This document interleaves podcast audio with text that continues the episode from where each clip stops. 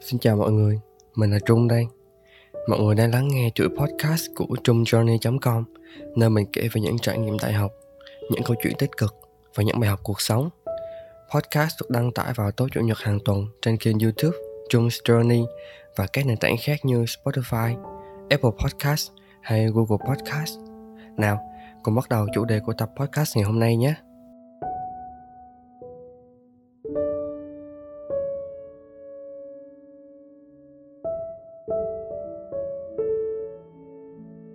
Chắc là khi nhìn vào tiêu đề thì các bạn cũng đã đoán trước được rồi đúng không?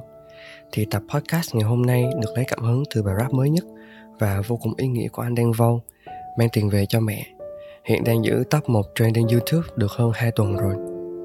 Uhm, mình nhớ lúc mình nghe là một buổi tối ở Đà Lạt. Trong lúc đó thì mình đang lên kịch bản cho tập uh, opening podcast ấy thì thấy anh Đen Vâu vâng có ra bài mới thì mình vào xem liền. Và thực sự bài rap này đã chạm đến cảm xúc của mình. Và dường như buổi tối hôm đó mình chỉ ngồi và rap lại bài này thôi. Và lúc đó là mình cũng biết tập podcast đầu tiên mình sẽ lấy chủ đề gì luôn. Thì cũng may là ba mẹ nghèo, để cho con biết tiền làm ra khó. Nếu như có một câu trả lời mỗi khi mẹ mình hỏi là con có buồn không? thì nó chính là câu này lúc mình được sinh ra thì gia đình mình không phải thuộc dạng khó khăn. Và theo như lời kể lại thì gia đình mình đã từng rất là khá giả là đằng khác. Thời điểm đấy trong xóm chưa ai có tivi á, thì gia đình mình đã có trước rồi, cho nên là có thể nói cũng đã từng rất thành công. Thế nhưng thì cũng nhiều lý do. Đến khi mình học cấp 1 thì cũng là lúc mà mình đã nhận thức được và có thể bắt đầu nhớ được rồi. Thì gia đình mình cũng không còn như xưa nữa nếu như mọi người có nghe tập podcast đặc biệt dịp 20 tuổi của mình thì năm mình học lớp 2 mình có lên Đà Lạt để sống với cô chú và năm mình học lớp 5 thì chính thức nhà mình cũng bán đi. Gia đình mình không còn một tài sản nào gọi là lớn hết và liên tục 10 năm sau đó mình cũng không sống chung với ba mẹ nữa. Lúc đó thì mình có ý thức được mình là ai, mình đang phụ thuộc vào ai, gia đình mình đang như thế nào nên có thể nói là mình là một đứa trẻ hiểu chuyện khá là sớm thì sống chung với cô chú thì vẫn rất là đầy đủ thôi. Những cái nhu cầu cơ bản thì được đáp ứng hết. Ăn uống này, đi học trên trường hay là đi học thêm học bớt thì mình cũng chẳng thua kém ai. Mình cũng không có đòi hỏi thêm bất cứ cái thứ gì khác. Mình vẫn luôn nhớ những cái lần mà người lớn hay hỏi mình á, là con có muốn mua cái đó không? Hay là con có muốn ăn cái đó không? vân vân. Những cái câu hỏi tương tự thế. Thì mình thường hay lắc đầu bảo là con không muốn mặc dù trong thâm tâm đứa con nít nào mà chẳng muốn, đúng không? Nhưng mà lúc đó thì mình vẫn luôn mặc định rằng á, là điều kiện và hoàn cảnh của mình không cho phép mình được đòi hỏi thêm bất cứ điều gì khác. Đòi hỏi thêm đó là xấu. Và mình đang phụ thuộc như vậy á, cho nên đòi hỏi là không có được. Mình thì mình vẫn thấy rất bình thường với những cái điều đấy thôi, cho đến khi mình gặp được những đứa bạn bè đồng trang lứa với mình. Tới khúc này thì mình nghĩ là sẽ có những bạn đồng cảm với mình nè. Thường thì trong một lớp thì sẽ có những đứa mà gia đình nó thì rất là khá giả và có điều kiện và dấu hiệu nhận biết những cái đứa này rất là dễ. Chỉ cần nhìn đồng phục cặp sách hay là đôi giày nó đang mang hay là cây bút cây viết quyển vở mà nó sử dụng thôi thì ai cũng có thể đoán được hết. Đã vậy á, thì hồi mình học cấp 2 á mình có nhớ là mình có đến chơi nhà cùng mấy đứa bạn. Thì nào là iphone ipad máy tính những cái điều mà mình từng xem là xa xỉ ở thời điểm đấy thì tụi bạn mình nó có hết. Và nói ghen tị thì cũng đúng thôi ai cũng vậy mà. Có đứa nhỏ nào mà không thích những cái điều đó đâu đúng không?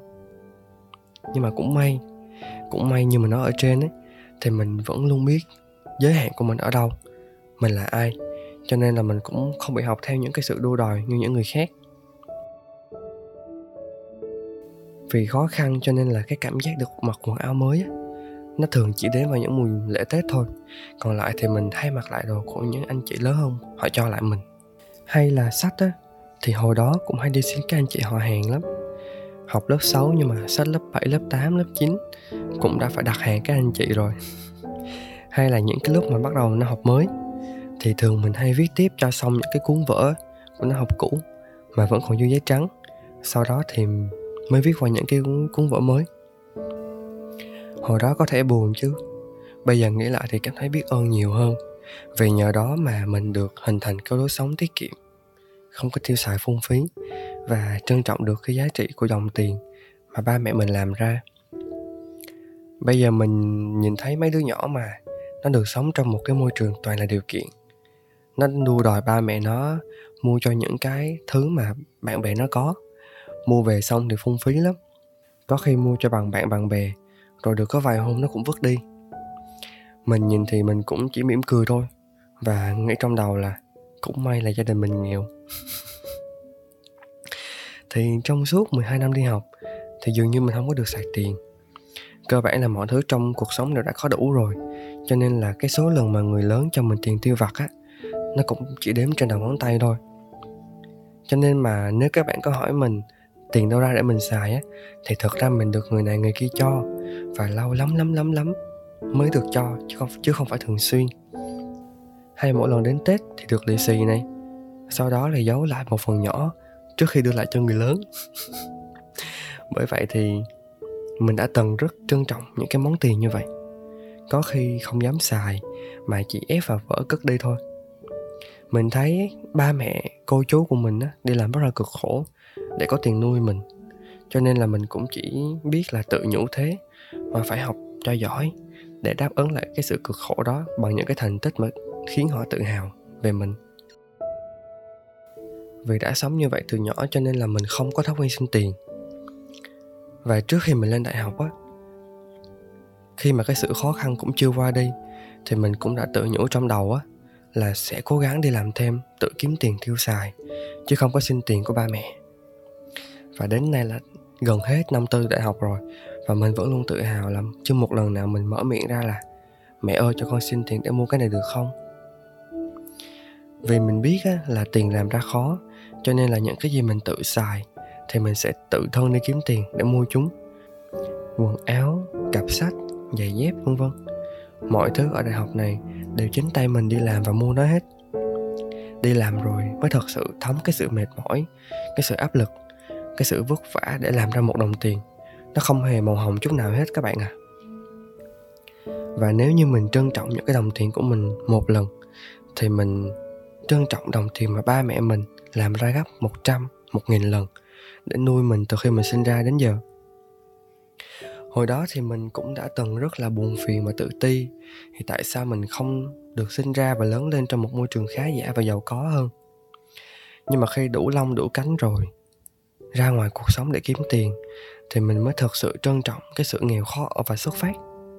Bây giờ thì mình còn cảm thấy tự hào hơn khi có thể cho mẹ biết rằng là con trai của mẹ đã trưởng thành, có thể lao động và kiếm được những cái đồng tiền chân chính sinh viên đi làm thêm kiếm tiền, thật ra nó cũng chỉ là một cách để cho ba mẹ biết rằng chúng ta đang dần chuyển qua một cái giai đoạn mới mà chúng ta có thể tự nuôi chính mình nhiều lúc mẹ mình hay hỏi là tháng này con làm được bao nhiêu? Thì không phải mẹ mình tò mò để biết mình có bao nhiêu tiền, mà thật ra để mẹ mừng, mẹ yên tâm hơn về mình và mẹ sẽ vơi bớt đi một thứ phải lo giữa hàng vạn thứ phải lo ngoài kia.